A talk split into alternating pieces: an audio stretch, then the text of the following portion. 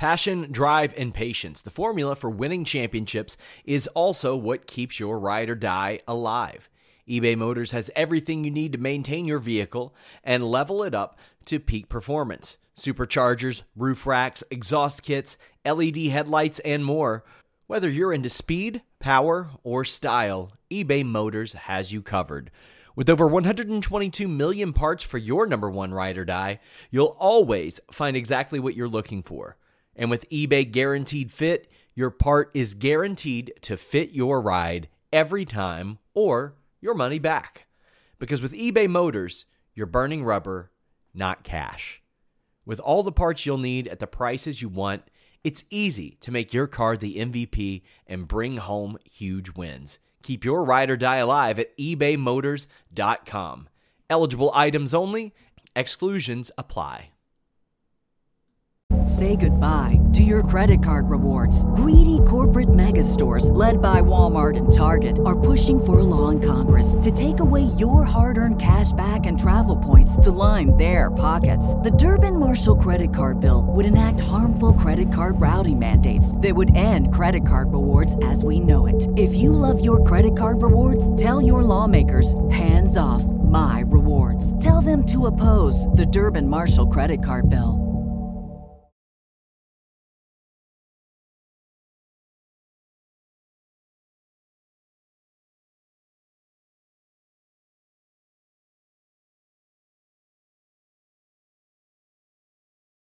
It's the list and your boy with Jimmy Van and Sean Ross Sapp. With Jimmy and Sean, sell pills for your dong. Make a fantastic song. Make a fantastic song.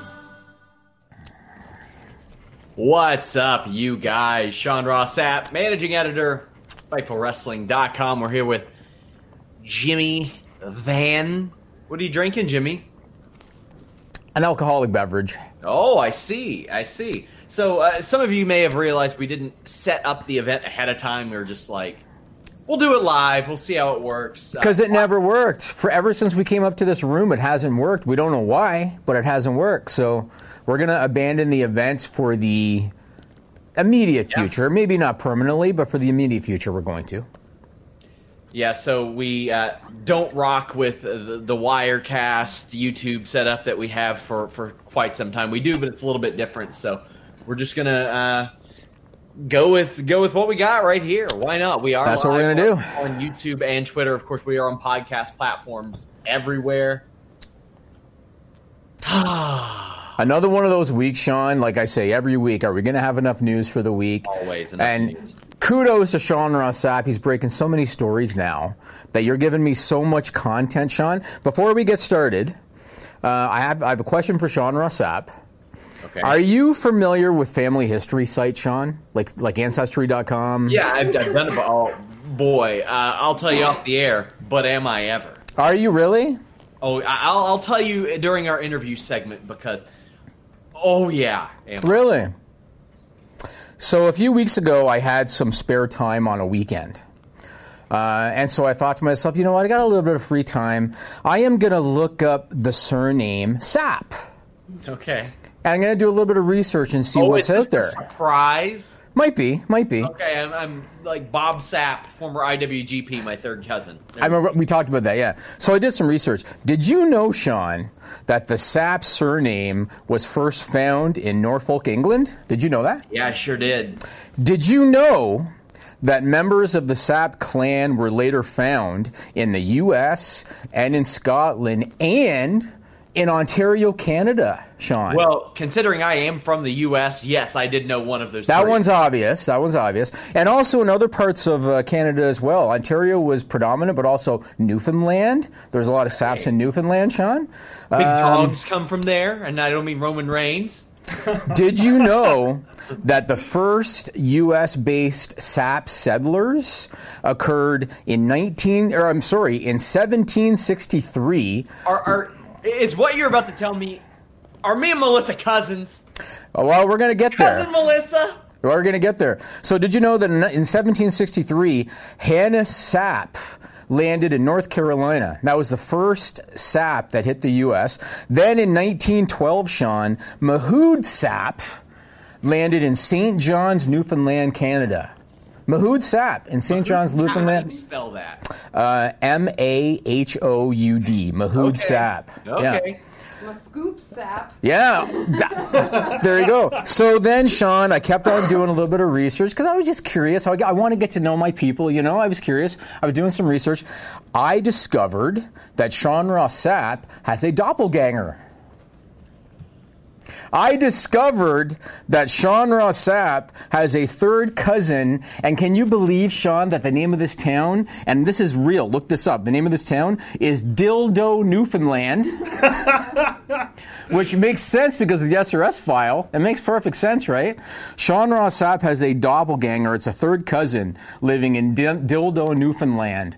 And I decided to dig into my pocket, Sean, and I decided to bring this doppelganger up to Toronto, Canada from Dildo, Newfoundland. And I want to introduce to everybody right now this is Jacob Sapp. Hit the music, Nigel. Uh, yeah. Yeah. What's up, Fightful? Can't What's see up it. dot com. You got to cut, cut Are his window. What's up, kidding Fightful? now? Sean Ross Sapp, your boy, not the overrated dumbest at all. thing I've ever Absolutely seen in my entire What's life. Up. What's up, pretty suave? What What's are up, we awesome? doing? What's up, sec- Does this window have to stay up there? I can move it. Yeah, I moved cut it Sean, 'cause you move, told- move Sean's I window. mean, yeah. Move Sean's window. told Jesus wanted it on the other Christ. Well, I'll tell you what. Look at this. Do- look at the resemblance. Well, let me say. look at this I, doppelganger here. I appreciate the hairline on that. I got the widow's peak, the family widow's peak that goes back a little bit. Uh-huh. So I, I'm more partial to the, the hairline on the mask. It's an amazing resemblance. And when I first met this person, I thought I really got to fly them up to Toronto because the resemblance is amazing. Uh, what do you think, man? That that version looks like it eats food very disgustingly and probably smokes often. And So- you know what? I'm okay. Since since I have such a connection with this person, I would like Jacob Sapp to prove his loyalty by buying me a Nintendo Switch. How does Jacob have to prove any loyalty to you? You know, I got a lot of things rattling around in my head right now, Jimmy. So Yeah. I'm I'm trying to process this. Look at the uncanny resemblance. What an amazing. Let me just say, Wow, what a guys, in- in doppelganger. the first six months of this site, What a doppelganger! Jimmy doppelganger. and I did not speak face to face via video or in person. It's very I true. no idea his real commitment level to this website. It's true, true. And here we are, two and a half years later, and I'm looking at myself. Now, here's another funny story, guys. A couple of weeks ago, maybe two or three weeks ago, which makes this even more impressive, my wife comes up to me, who's been with me for 10, 11 years, whatever it may be, looks at me dead in the eye, goes, What color are your eyes? And I'm like, Why would you ask me that? My wife a- acting like some amateur optometrist. And she goes, Oh, no reason. and then she goes and runs to her phone. So I got to tell you, when Mel told me that she asked that question, I was like, "Why on earth mm-hmm. would you do that?" And she said, "They've been together 11 years. I thought she knew. Didn't Well, think she would have to go and ask him." To be fair, my eyes have a bit of a shift to them. There, there's some stuff. But you all went deep.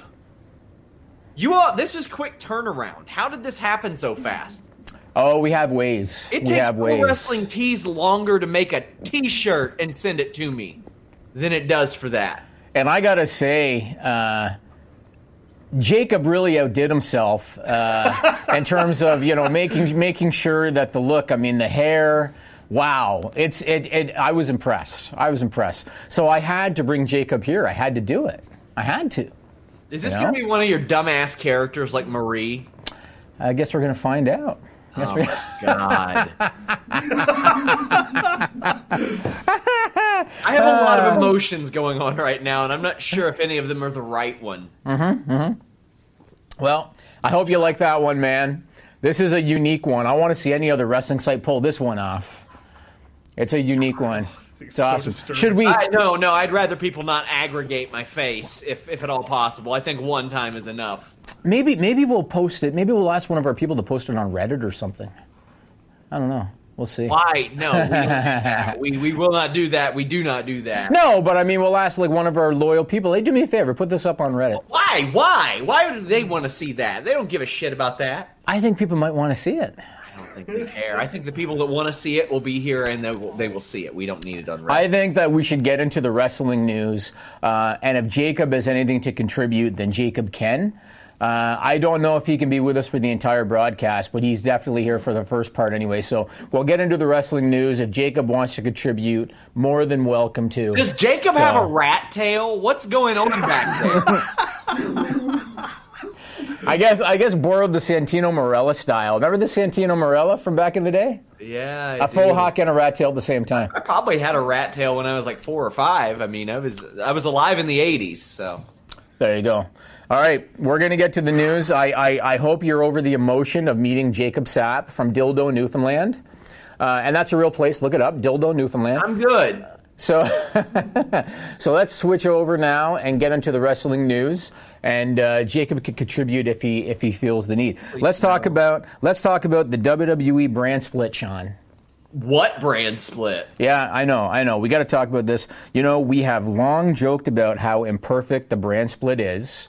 We've long joked about how they would say the Survivor Series is the one night a year when superstars from Raw superstars from SmackDown collide, when we know that it's absolute nonsense. This week, they took things to an even more embarrassing level because they had Roman Reigns, who is now a SmackDown talent, announce on social media that he's going to be on Raw just because just because he feels like it. Then they went uh, they went to even more embarrassment level by having Vince McMahon announce that there's going to be a wild card rule now where. Th- go Here's ahead. the thing: Vince was to kick off the show with some big announcement, right.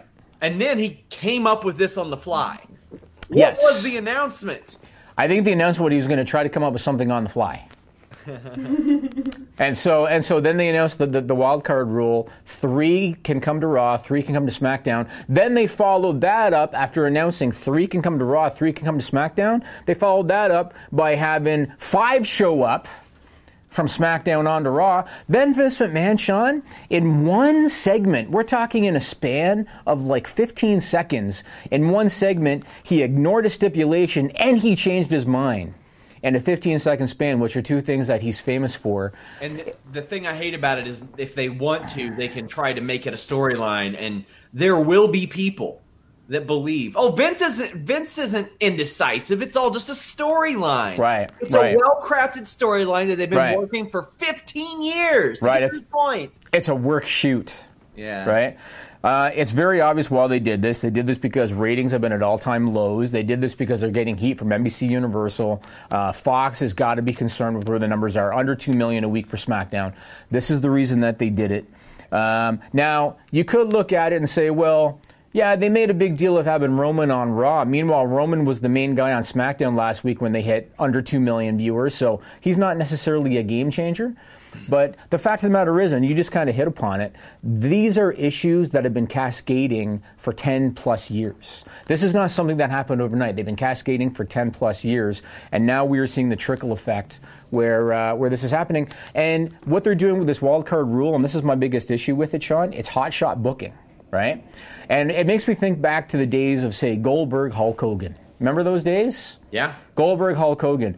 Eric Bischoff could have taken Goldberg, Hulk Hogan. He could have made it a six month program that culminated with a match on pay per view. He would have done gangbuster business, but all he cared about was popping a rating because he wanted to beat WWE in one week. That's all he cared about. But what have they? But here's the thing: at least Eric Bischoff had two big stars there. he had two stars, and one of them got made that Yes. night. So there was something long term accomplished there, and I don't see that in WWE. There's so much of the marquee has to be WWE and not Seth Rollins or Roman Reigns, and that, that was the case forever. And I see a lot of people saying, "Oh, just end the brand split," and I'm thinking, "No, don't," because I covered SmackDown before that, and I would see a lot of pointless booking, a lot of 50-50 booking, and stuff that was not referenced a few days later. It was a step above main event. It was WWE main event for people who uh, mattered a little bit. That's it. And I don't want that.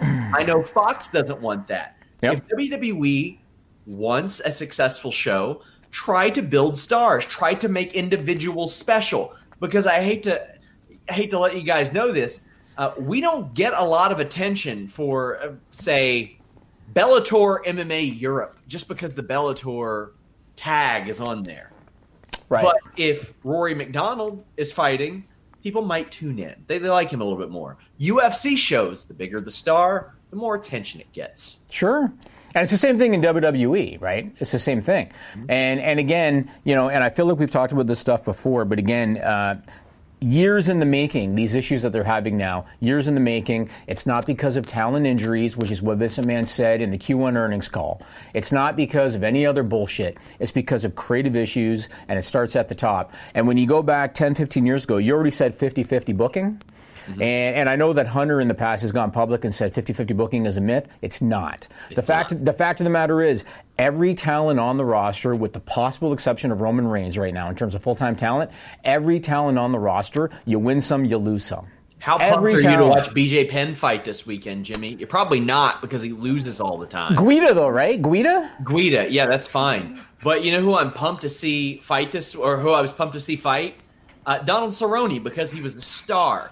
He had become a star, and then then he had a bit of the 50-50, but he's on the come up. He hasn't been winning and losing. He's been winning his fights. Right. That's why you want to see it. If I you agree. become a star into the stratosphere like a Conor McGregor, like a Chael Sonnen did at one point, Yep. you can lose and that's okay. But the problem is they never get anybody there. And if Yep. the if the situation is injuries, then right now they should be blowing the doors off of everybody. Because here are the people that are hurt right now, Jimmy. Nia Jax, one of the members of Authors of Pain, Fandango. That's it on Raw. Ronda Rousey, maybe. On SmackDown, you've got Sin Cara, Big Show, Big E, Sheamus, and Jeff Hardy. Jeff Hardy has a loyal following. Nobody else there. Uh, Big E is great. Yep. Not a lot of needle movers that are, are missing right now. So if it's injuries, they should be blowing the doors off everybody. I agree. I agree. And and you know, again, uh, not to sound like a broken record, but between the 50-50 booking, win some, lose some, between forcing talent to regurgitate word for word written scripts that are written for them by somebody else, not allowing them to, to let their, their personality shine through by giving them bullets and saying, you got five minutes off to the races kind of thing. By doing that, by not listening to the audience when the audience wanted Rusev to be in a prominent position, when the audience wanted Bayley to be in a prominent position, but they didn't listen because those weren't Vince's favorites. That was an issue. Ignoring stipulations, bro- blowing off programs too fast. Wasn't it Hunter that said that uh, way back when Evolution first split up, Vince wanted to do the blow off the next week on Raw? Yeah. with, with Batista and Hunter, Yeah. and that go, and that goes back how many years? This is how long these issues have been have been taking place. This is nothing new, and now they're seeing it. And going back to the brand, brand split for a second, so the brand split was supposed to there's supposed to be two points to the brand split. Okay, the first point was supposed to be to create more stars because you would have more talent on television if you have them devoted to one brand. So that was point number one. That was objective number one: create more stars. Objective number two: make both shows appointment viewing. Because you would know if I want to see AJ Styles, I got to watch Raw. If I want to see Roman Reigns, I got to watch SmackDown. Now, doing what they're doing, mixing everything up and having guys on both brands, number one, there's a lot of talent that's not going to be on television, Sean. That's Yeah. number one. And we've seen that some guys, Rhino being an example, you can offer to double his downside. He wants to work, he doesn't want to sit at home collecting his downside. And a lot more guys are going to be like that. That's problem number one. And problem number two, neither shows appointment viewing anymore. Ah, I, I missed SmackDown this week, but that's cool because I saw Roman on Raw anyway. You know what I mean? Yeah. Like this, all of this stuff is very problematic. And how are you going to maintain a roster this large? How are you going to do it? There's going to be more and more guys like Revival, like uh, Gallows and Anderson, like Luke Harper. Uh, I'm trying to think of who else has asked for the release lately. Sasha Banks, maybe. There's going to be a lot more guys asking for their release because they're not being used because they they're they're loading both shows with the same talent now, and there's no time for everybody. It's going to happen. And the thing is, you've got so many really, really good, talented people on this roster. Just make use of them. I I watched a show last night. Uh, my wife and I started to watch it, and we got about four or five episodes in, and they've built this outstanding character, Jimmy, who has never been on the screen. You've never heard their voice, but they're a character that you wonder about, you hear about, and I'm like, my God, it, Was it was it can't- the was it the Black Scorpion? the hell's that? Come on. Oh, the WCW shit. Yeah, yeah, yeah, Nobody yeah. watching this will remember. Oh, some people will know who the Black Scorpion is. G- Give them credit. Some It people was, will it was it was a show called Dead to Me. If anybody's familiar with that, but like you have no clue anything really about this person. You've never seen them, but you care about them one way or another. Right. And in WWE, they have 52 weeks a year, and they make you care less about people when they're on the show than when they're not. Like, for example, a lot of people are worried about what's going on with EC3. Like, man, why don't they give him a push? If he was on TV, I get the feeling they would find a way to make us care less than him not being on TV. yeah. That's that's the problem there. Yeah, and, and, and again, a lot of the problem too, and again, we've talked about this before, it comes down to insulting the intelligence of the fan base. Uh, and it goes back to in the 80s, Sean, Vince McMahon could, could, could get away with booking stupid shit because most of the fan base, there was no internet. Most of the fan base had no clue what was going on behind the scenes, and you could kind of get away with it. In the mid 90s, early to mid 90s, you could get away with it for the same reason. You can't get away with it now. Everybody is on the internet, everybody knows what's going on behind the scenes. They're aware of everybody's contract status, they're aware of who loves who, who hates who, uh, who's injured, who's whatever. They know everything. You can't get away with booking the stupid shit, and they continue to do it. And yes, it's entertainment. Oh, it's not real, it's entertainment. But you still have to come up with stuff that makes sense. And you know one thing that's driven me crazy from forever, Sean? Because they did it again on Raw this week. It drives me crazy when they do the 25 minute promo segments where one guy comes out after the next. It was 30 minutes before a wrestling move was done on that show. And what I hate about those segments when they do it, because lately they've been doing it a lot, and what I hate about it is the fans understand what's going on, so they know that those six guys that just got in the ring acting shocked that the next guy's coming out, they know those six guys are standing in gorilla together waiting for the music. Yeah. They, they know it. You need to treat the fan with respect. You need to know that they understand what's going on. Uh, and this has long been another one of my issues. Um, Somebody on our live chat says, Does Sean even know anything about wrestling? He doesn't know the Black Scorpion. I know who it was. I was busy being fucking four years old while it happened.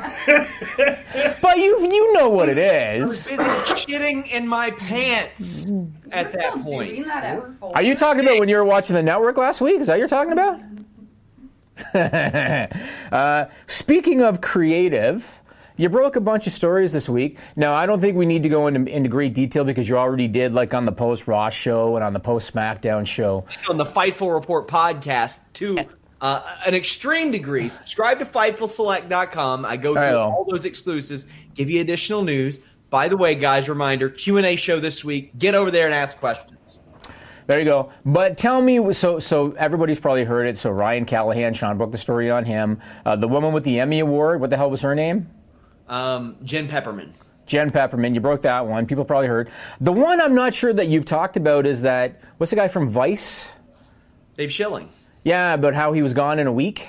Yeah, gone in a week. Uh, he, from what I was told, he had a lot of ideas. Like almost, from from what I understand, too many ideas. Right. as if that's such a bad thing, but it can be there. And that he thought that he could kind of book everything and change the world, and that's the thing. You can't change the world there, and was out and out the door pretty quickly. Yeah, that's too bad. I mean, uh, politics lead you up in that company anyway, you know. Uh, another creative than me. element. What's that? It's better him than me. True, true.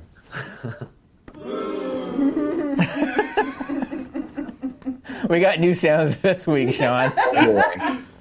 so, another creative element that I want to talk about, and this is something else we've talked about in the past, uh, is what they're doing with the revival right now. Yeah. Now, now everybody again knows what's going on. They were offered these new deals. Sean Ross Sapp broke the story. They were offered new deals. They haven't signed the new deals. WWE's being petty and they're being childish. And oh, you don't want to sign the new deals? We're going to book you in petty shit on television, and you're going to do it because if you don't, then we're going to add time to your contracts. So you're going to do a thing where you're shaving your back, and we're going to do a thing where we're we're putting Icy Hot on your crotch and all this kind of shit. they they laugh, but that's really what happened. That's really what they did. I and never here's know. he, that's what really what they did. But here's my question for you, Sean, and it's a two-part question. Part number one is how did they expect other contracted talent that maybe when their contracts are coming due, maybe they're having second second guesses about re-signing or whatever. How do they expect those people to want to stay when they're doing bullshit like this? That's question number one. And question number two is, do they not think about what they're doing to the Usos because in a program the like this? Pal. That's why people will want to stay. Right. But as as we're seeing, some of the great artists in wrestling don't want to stay. No, and, and more than ever, I, I think that there's been more talent in the last quarter that have been unhappy and wanted to leave than maybe at any other time in their history. Jimmy Uh, Rhino doesn't want to stay. Yeah, for double the downside too. For double the downside. Now, here's a funny thing. I published a story, I think in February. I interviewed Hangman Page, and he uh, unleashed the line I've heard of people getting their guarantees doubled by WWE since we came around. And Mm-hmm. like a dozen people were like, he's full of shit. Mm-hmm. No, he's not, by the sounds of it. No, Um, but the money. had his doubled, and he said, "You know what? You know what I'd rather do? I'd rather wrestle for the next five years. That's And right. Then, then uh, prove my worth even more, and then maybe I could do something after that. I admire that. Absolutely. yep, absolutely. But but but again, going back to the revival thing, the Usos are supposed to be a babyface tag team, right? Yeah. The last two weeks they've been bullying assholes by bullying around the revival and laughing at their expense and everything. WWE's not thinking about how they're making the guys in programs with guys that they're trying to humiliate, how it makes them look to the viewer. And I was watching the Usos the last two weeks and I thought to myself, this isn't funny. You guys are just dicks. Yeah. I mean, that's that's basically all there is to it. I watch it and I cannot believe it. And I, I was joking on Twitter on uh, on Monday night about clearly Vince been watching Revenge of the Nerds because he stole that whole concept directly from Revenge of the Nerds. Uh, but which is a 1984 movie, which fits in perfectly with Vince's you know time frame in terms of when he'd be watching you know stuff like that. It's it's really unfortunate, man, and. Uh, I don't know. The way they're doing it is just so petty, and I don't know what else to say about it. You know? It's it's very frustrating, is what it is, because it can be good. Yeah. And that's what's frustrating to me. And there will be people who hate on it or apologize, make make apologies for it, no matter what. I just want to see something consistently good. So far, Yeah. Kofi Kingston is consistently good, and that's really the limit to what I can say is good almost every single week. Um, I'll tell you who's good: Jeff Cobb. We spoke to him recently, He just lost the open weight title. but he's a winner because he's here Yes. on Fightful.com. Awesome. There you go. How long are you with ROH? Is this a, a long term commitment? I know that you had to kind of wait out the Lucha Underground thing, but then they got a little more relaxed and some other names have, have become available. Uh, what's your future look like in Ring of Honor? Um, I initially signed for one year, um, and that was one of the reasons why too I decided to go with Ring of Honor was uh, w- like Impact originally offered me a two-year deal, and I was you know I was telling uh, I think it was Sanjay Dutt at the time I was like, hey man, listen, I just got out of a bad relationship with the Lucha contract, so. I was like, you know, I really don't want to be tied down for a long period of time right now, and um, you know, they they really wanted to push for the two year contract, and I, I just I just didn't want something long term right now, just for the fact that, again, I just got out of this crazy quote unquote seven or nine year deal or whatever it was with the Lucha contract was, and yeah, I just didn't want to be tied down for so long. Were you surprised that there was a class action lawsuit against Lucha Underground that led to releases?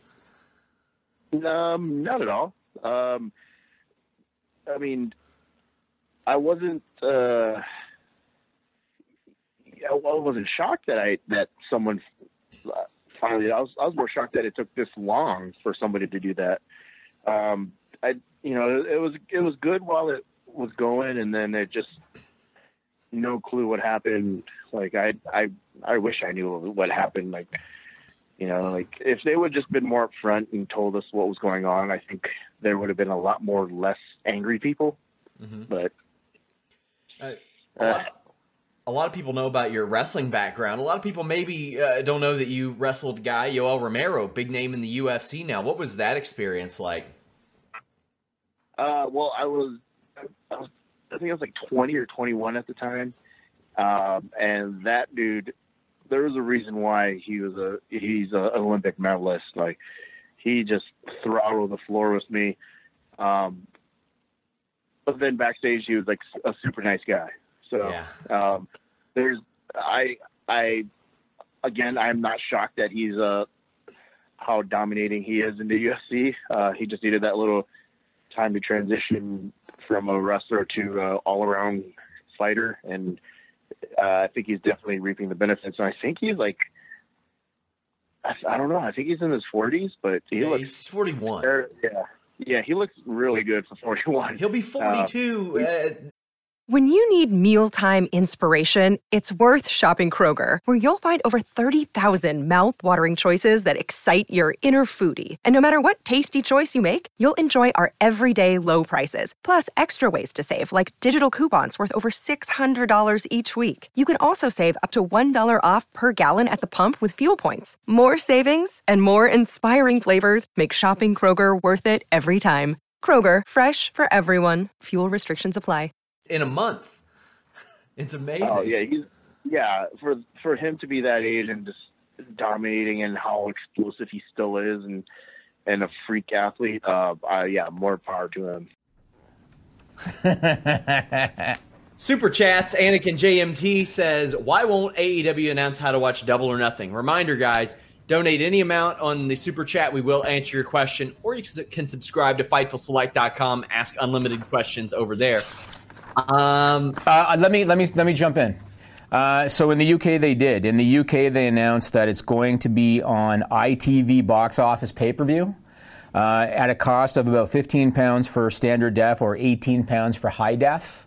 Uh, in the US, I'm told in a week, right? Apparently in a week they're going to announce uh, the US partner. Yeah, and I would imagine FITE will be an option as well. I mean, why wouldn't they be? That's that's an easy digital option. Right. Ace, our friends at Ace Nation Podcast says, "Do you think Bray should return with a stable?" I think it's worth seeing him on his own. uh, How this works. We'll see how it goes. It, it, it looks to me, and I think it was Alex Pulaski on the uh, Raw podcast that said this too. I think it's going to come out that those characters are basically uh, Bray characters, like people with inside of Bray. I mean, Mercy the Buzzard. Everybody thought that Bray Wyatt was Waylon Mercy, like a Waylon Mercy wannabe. Yeah. And, and and this week when they did the video and when Mercy the Buzzard spoke, he spoke just like Waylon Mercy. Yeah. So I think that Mercy is a is a character inside of Bray. The Rambling Rabbit, I'm trying to figure out because obviously he wanted to kill that one, so I'm trying to Yeah. figure out who that was. Sister Abigail is an obvious one. I think that they're all characters inside of Bray. Uh, apparently, he did want Luke Harper to be part of it, and uh, Vince McMahon's being just a petty little bitch, and so they're not I having Luke more on Harper. that soon. I got more on that soon. I've been talking Yeah. to people closest to uh, or close to that situation. Also, Anakin JMT asks, "How long till SmackDown tag belts become hemp belts?" I don't think they will. You know what? I'm so glad you brought that up because I was going to say one thing next. Whenever we criticize something, and I spoke about this last week about AEW, whenever we criticize something, people misconstrue that to think that we hate it. And we're criticizing WWE because they deserve it. I don't hate WWE. Sean doesn't hate WWE. And so I wanted to mention as a positive that I think that Daniel Bryan and Rowan winning the tag titles is a great move.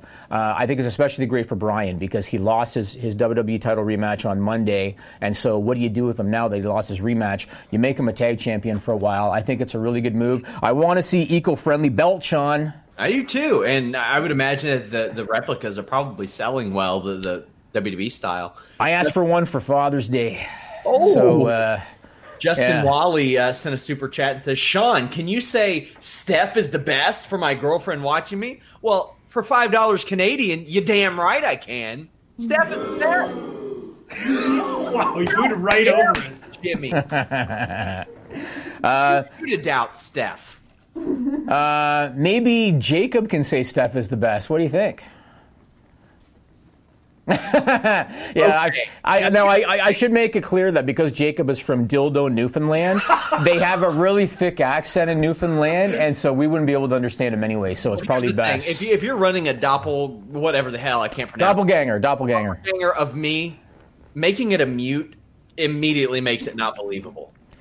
I mean, doppelganger technically means that you look the same. Has nothing to do with personality. Yeah, sorry, you, you don't have a beautiful face like that and not chirp about it. Uh, okay, uh, let's move on and talk about the XFL, Sean. Now this, let me. Yeah, so I, I want to kind of explain this for people. Uh, you talk about rolling the dice, Sean. You know what Vince McMahon just did with this deal? Vince McMahon just went to Vegas. He went to a craps table and he rolled the dice because that's exactly what he's doing. They announced this week uh, that they've signed broadcast deals with ESPN and Fox, uh, and they're going to be airing games Saturday afternoons and Sunday afternoons, two games a day on various related stations. So ABC, ESPN, Fox, uh, FS1. This is a major roll of the dice. There are no rights fees in this deal, at least in part because of the AAF, I'm sure. And I asked Sean uh, when this news broke because it came out that uh, ESPN and Fox are picking up production costs to the tune of about 400 grand a game. I said to Sean, "Does that cover every game? Because ESPN and Fox are not airing every single game." And so I wanted to know: Have you found out about that? Uh, I think it, it only affects the games that are being broadcast, not not anything additional. But um, I So that means that ABC's games aren't covered then. Well, I think that uh, from what I understand, and I could be wrong. I'm still trying to get a little bit of clarity on this. Whatever's broadcast, the TV, the, the games that are aired are covered. Okay. That, that, okay. That, that that could be wrong. I've you know I still trying to develop some sources within the XFL. One would. Uh, You mean you can't just go to your WWE reps because it's the same? Uh, uh. Uh, well, I don't think I don't think WWE's PR uh, would would like to answer any questions. I'm pretty sure they don't even like the fact that it's happening. But I'll say this: I'm not optimistic about the XFL, and I'm still infinitely more optimistic about it than I was when the AAF was first announced. Yeah, so so I, I want to explain this because I know that a lot of people are saying, "Oh, this thing is gonna is gonna shit the bed," and it might. But here's the situation. Here's the situation. So Vince McMahon committed from the very beginning to 500 million dollars over three years. Right from the very start, he committed that. In this deal, there's no rights fees, there's no ad rev- revenue either. The broadcast networks are keeping it. The only thing the XFL is getting is sponsorship money from the local venues, which is going to be next to nothing, and the broadcast exposure. And, th- and this is where Vincent McMahon is rolling the dice. He is basically saying, I am going to spend up to $500 million over three years. And given these numbers and given the AAF's uh, losses, he's probably going to lose in excess of 100 million a year. On, uh, on the XFL, but he has said I'm going to spend 500 million over three years, and what he's basically gambling or hoping is that he's going to build an audience because of that broadcast exposure, so that in a few years he can then get a rights fee deal. Yes. Uh, and that's what he's hoping for. Now, this is a major gamble. Now, one other thing I want to mention because I saw, I, I read a little bit of stuff on social media. People like to comment when they don't know all the facts, right? And one thing that I read was people said, well, that's dumb because the original XFL was on NBC and it didn't go anywhere.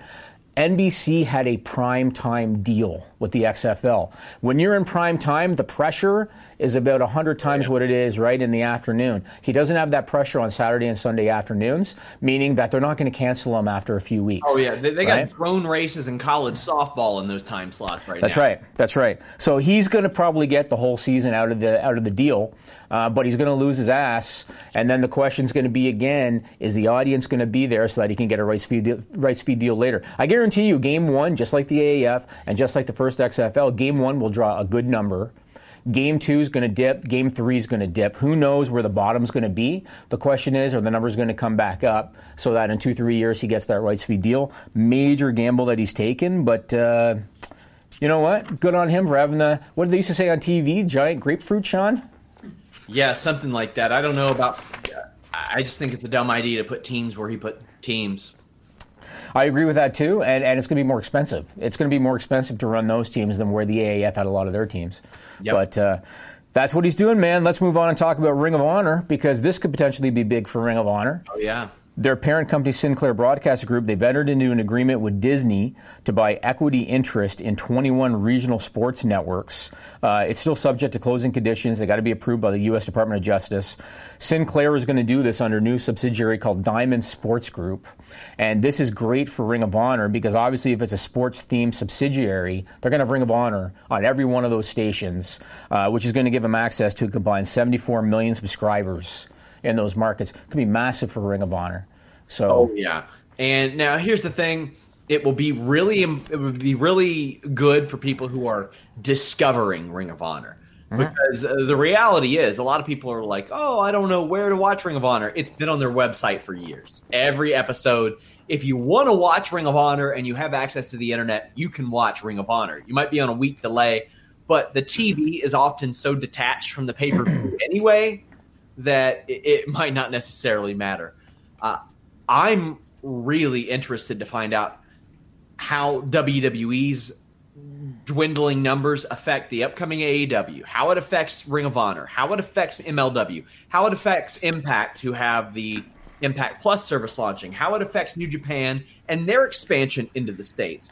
I feel like that bubble built and built and built, and it might burst soon. But I think the real indication of whether or not that bubble has burst is going to be what happens with all these companies this year. I think that we won't really be able to tell until that happens. But uh, right now, I think that WWE is quite honestly doing the entire wrestling industry a disservice. Yep, I completely agree, and that actually kind of brings me to my next point. So, uh, the WWE just put up the video presentation for this year's Business Partner Summit. Uh, anybody that's not familiar with that, they do it every year, WrestleMania week and uh, it's where they kind of talk to their business partners about their, their upcoming plans and whatnot. And there were two big things that came out of it this year. One was the new network launch, they confirmed it's going to happen later this year. They confirmed that it's going to include downloadable content as well as multiple tiers, which we've talked about. That means that they're probably going to have those independent promotions that they've already partnered with uh, and show their content on a higher price tier. The other thing they're going to do, and I understand why they're doing it, but I just think it's going to lead to greater saturation. Uh, they've announced that the next two markets for the performance centers that they plan to expand into are China and India. Yeah. And again, makes total sense. These are ginormous markets that they've never been able to properly monetize. So it makes sense that you want to do your best. You want to get, you know, local training facilities and develop local talent. They're so saturated. So, Who's watching NXT UK? Like, is anybody watching UX, NXT UK? There, there are some people who pretend to when they retweet those GIFs that Total Divas apps does on Twitter, but uh, I've got a little bit of news about all that. As I mentioned a few months ago, a lot of these new road agent signings were done with the new markets in, in consideration. Right. And hey, you want you want to start in India territory? You got Jeff Jarrett, and you've got Abyss, and you've got Sanjay Dutt, who did Ring King years ago. Mm-hmm. I mean, they've been there. They've they've had that experience there.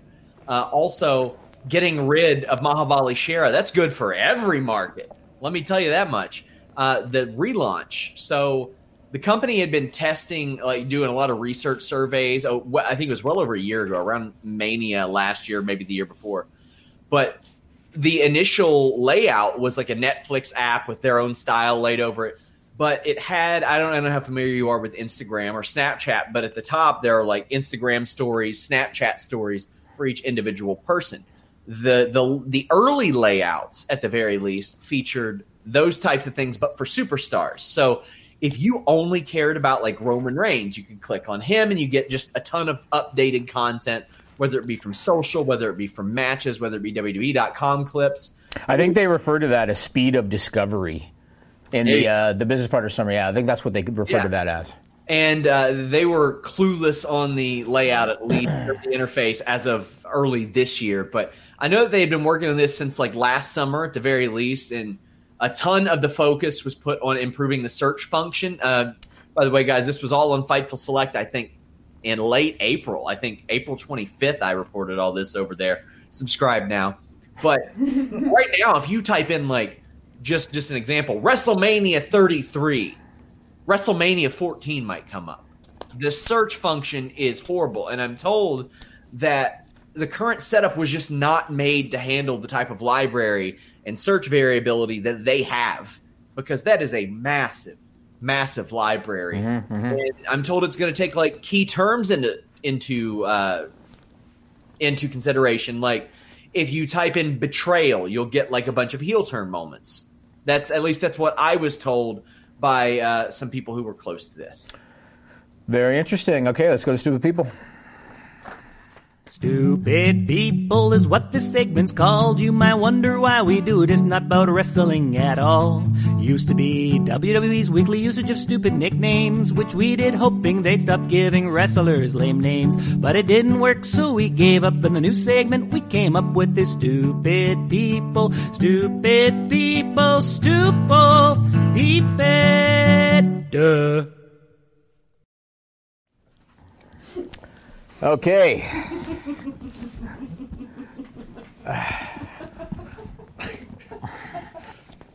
So, uh, The fact that Melissa doesn't laugh at my jokes but thinks this is funny is disturbing. I don't know why Wow, what is the. going on? It's because the light is playing off of that thing weird. Is that what it is? Yeah. Okay, well, whatever. I'm keeping it up here anyway. So, uh, this first one, I can't get it in the shot because when I do, It looks more like Tye Dillinger than me, and they're not wrong. uh, it definitely looks like you. Definitely looks like you. Dead ringer.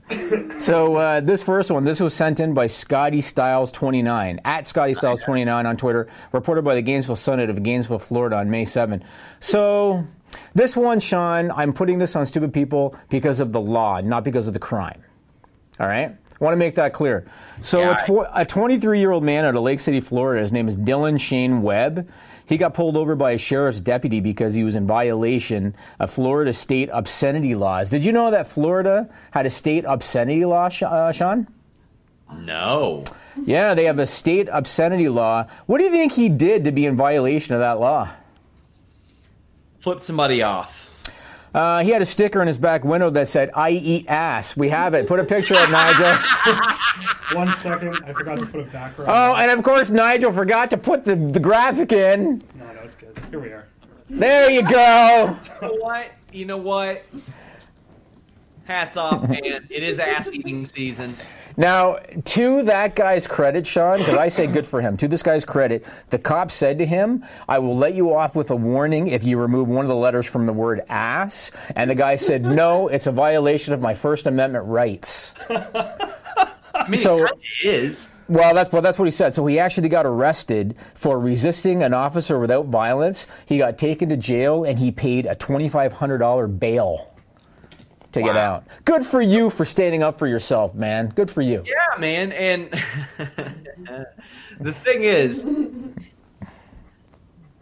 the officer that pulled him over, what did he really accomplish? What's what's the point of this law? What? He's probably just being a bit of a dick. All right, all right. you know? Are we doing a segment here, or are we He was, giggling? he was probably just being a bit of a dick, you know. Giggle. You know what I want to know? I want to know if this could be like a voodoo doll, where like if I go like that, it's going to hurt your nose. You know what I mean? I'm curious about that. My nose has been broken for like a good ten years. so- Yeah, it, fe- it but- feels like it. It feels Anyway, like it. the officer that was looking to prevent this obscenity just magnified the situation. He did. Yeah, it was one of those things. Oh, that's hilarious! It's a here. All right, this. It looks like a child from my point of view here is sitting on his lap very lovingly, but it's your head. A child with Andre the Giant's head? Is that what it looks like to you? Kind of. All right, this next one. This is reported by WBBH NBC2 out of Fort Myers, Florida. On May 6th, they're always in Florida, man. Always Florida. You know? so, a 25 year old Florida woman, she was pulled over in a traffic stop in the early morning hours for driving through a stop sign. All right? The cop gave her a warning. Uh, and then he asked her, uh, "Is there anything else that I should know about? Is there anything else that uh, you know?" She looks him dead in the eye and she says, "I eat ass." She responded when he said, Is there anything else you want to tell me? Is there anything else I should know? She responded by pulling an alligator out of her yoga pants. Put up that picture, Nigel. There you go. Oh, it's cute. She pulled a one foot uh, baby alligator out of her yoga pants. She also had a backpack that contained 43 turtles. What? what? 43 turtles. It turned out that her and her 22 year old companion that was in the car with her, they were like hanging out at the swamp that morning. Why was that a footnote on that story? That's amazing. That's what they did. Nigel is losing his shit. He's losing his shit over here. 43 turtles. That's what happened. I've never seen Nigel like this. Yeah, he, Nigel's lost his shit on this one. This sounds like a live action Super Mario Brothers movie. Like, Almost, almost. Well, the animal. Okay. I have questions, and I don't know if you're going to have the answers. I'll try my best. Go ahead. I'll try my best. Did the officer see the alligator? Like, did, did he Before she pulled it out of her yoga pants? pants? Before she pulled it out of her yoga pants? I don't think so. I mean, yoga pants are traditionally pretty tight. I don't know what this girl looked like. Experience with yoga pants. I'm just, I'm just, that's what happened. Were the turtles alive? Yes. I didn't even think of that. Yes. Small, yeah. They, yeah, they were small and they were alive. I think that they had just gotten them from a swamp because this was three o'clock in the morning when they were pulled over. That's disturbing. Yeah, that's what. Yeah, almost as disturbing as me gently holding your head in my hands. Yeah, You know? sure is. Was the alligator brought out as a threat, or was it? No, I think she probably felt guilty, and she's like, "By the way, I have an alligator in my yoga pants." So that's what happened. So they seized the animals, they released them. She was given a citation. She didn't really do anything crazy illegal, I suppose. I mean, it's Florida. It's not like they're not they're not around. You know what I mean? So. Yeah. Okay, this last one. I'm not sure what Sean's going to think of this one. Uh, this is for the SRS file, and it was reported by the Associated Press on April 29th. I don't know if he's going to find this uh, offensive, but we're going to see. So, back in 2015, Sean, and, and Nigel will know because he's all into this kind of shit, I think. Back in 2015, a conservative and nationalist government won power in Poland. Okay? Nigel's, Nigel's nodding. Oh, he knows this stuff. He knows. Ever since then, the Polish government has drawn criticism because they're trying to make changes to things or they're threatening to cut funding to things because they don't fit into their vision of how things are supposed to be, right? Because it's a conservative government. Uh, one of their targets They is a pe- canceled WCW Nitro. in Poland in 20 I mean it's fair that it might be on there in Poland now it's possible no one of their targets is a piece of art film that's been at the National Museum of Warsaw for over 40 years Sean for over 40 years it's been there Full pounders for. the, the Ministry of Culture is forcing the museum to remove it uh, why do you think the Ministry of Culture is forcing the museum after 40 plus years to remove this video It's porn. it shows girls eating bananas in a suggestive way we got a clip put it up Nigel Oh, we have the clip. Yeah, we got a clip. This is the art film. Oh boy. this is the art film. yep. It was produced in 1973 by an artist named Natalia L.L. It's called Consumer Art, and it shows models eating things like bananas and hot dogs. it was supposedly put together as a criticism of food shortages uh, that were taking place under communist rule in the 70s because this thing was made in 73. So it was done to criticize food shortages under communist rule in the 70s. Now, this story in Poland is actually making headline news to the extent that Polish politicians and Polish celebrities are posting pictures on social media of themselves eating bananas. Yeah, I mean, when you said that, I thought it was going to be far more suggestive than it was. Right, right. I mean, I didn't, I didn't show the whole video. Boy, have times changed. They couldn't even eat bananas hot back then. I mean, I didn't show any of the Frankfurter stuff, but uh, It's 15 minutes long. It's There's- 15 there's minutes plenty long. in there. yeah, Could be our green screen. maybe next time. Maybe next time. All right, let's move on, Sean. I want to talk about how much time we got. Not a lot. Let's talk about Eli Drake. Uh, because you, I, I believe, I think it was you that. I think you broke the story that Impact Impact is trying to enforce a one-year non-compete. That's that's the news coming out of it. Yeah. And it's because he complained he didn't want to do a intergender match with Tessa Blanchard. Correct. Okay. Uh, I know this as an employer. That's going nowhere. Exactly. They are not going to enforce a, a non compete. Eli Drake is going to do whatever the hell he wants. That's bullshit. Uh, and they should know better. Uh, let's move on from that. Uh, you broke another story this week, Sean. Yeah, as is tradition. You broke the story this week that WWE used to require talent to give up their social media logins, but they but they don't anymore. Explain that. Explain that. So I followed up on a report where Mike Johnson said that that's a current practice. I don't know that it was ever a regular practice.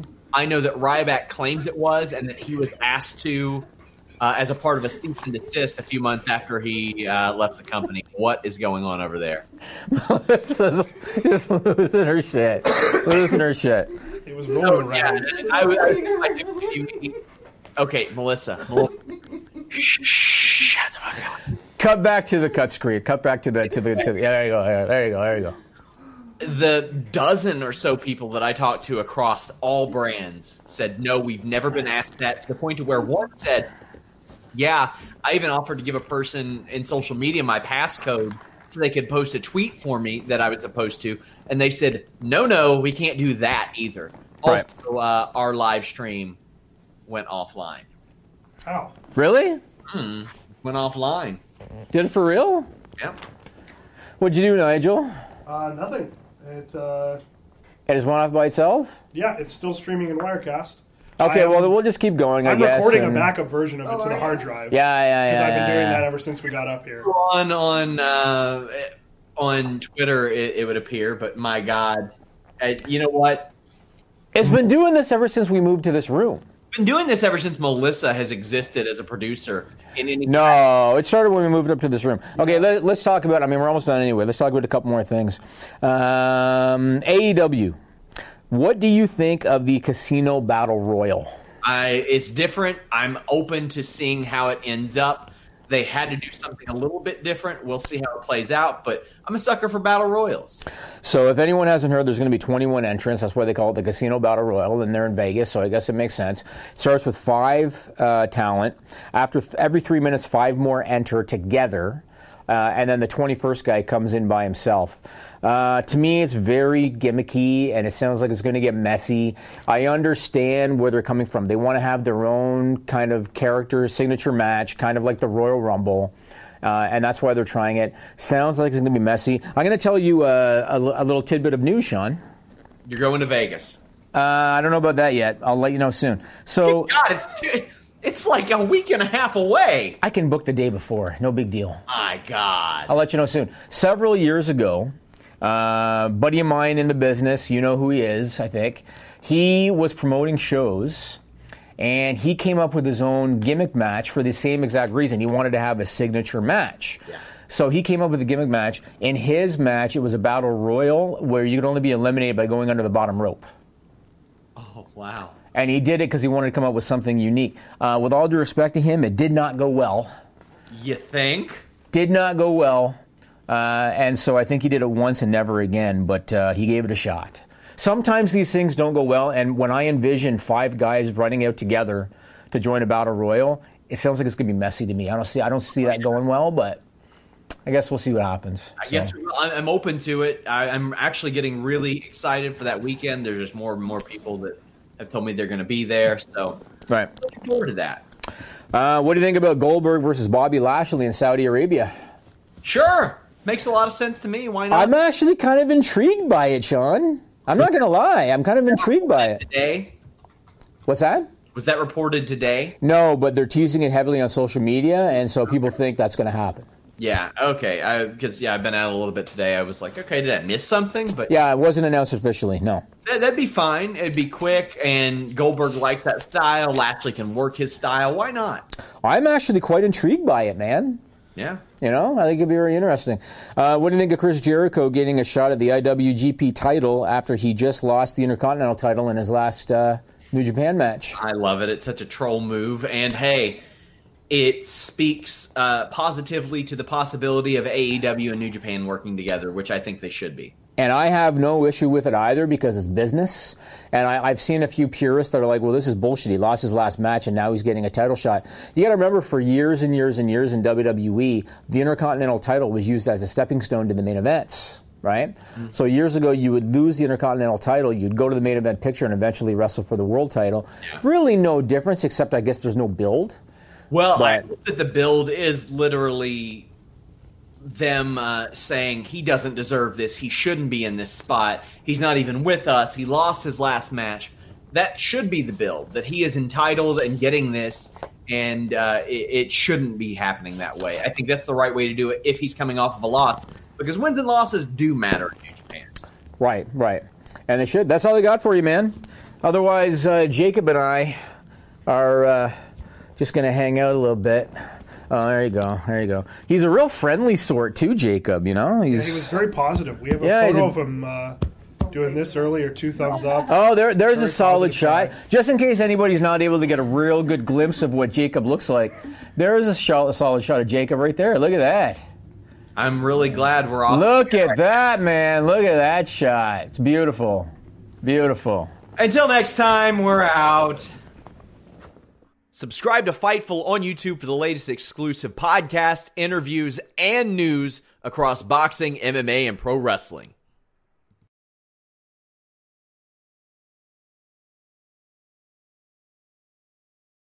This is the story of the one. As a maintenance engineer, he hears things differently. To the untrained ear, everything on his shop floor might sound fine, but he can hear gears grinding or a belt slipping. So he steps in to fix the problem at hand before it gets out of hand. And he knows Grainger's got the right product he needs to get the job done, which is music to his ears. Call, clickgrainger.com, or just stop by. Grainger, for the ones who get it done.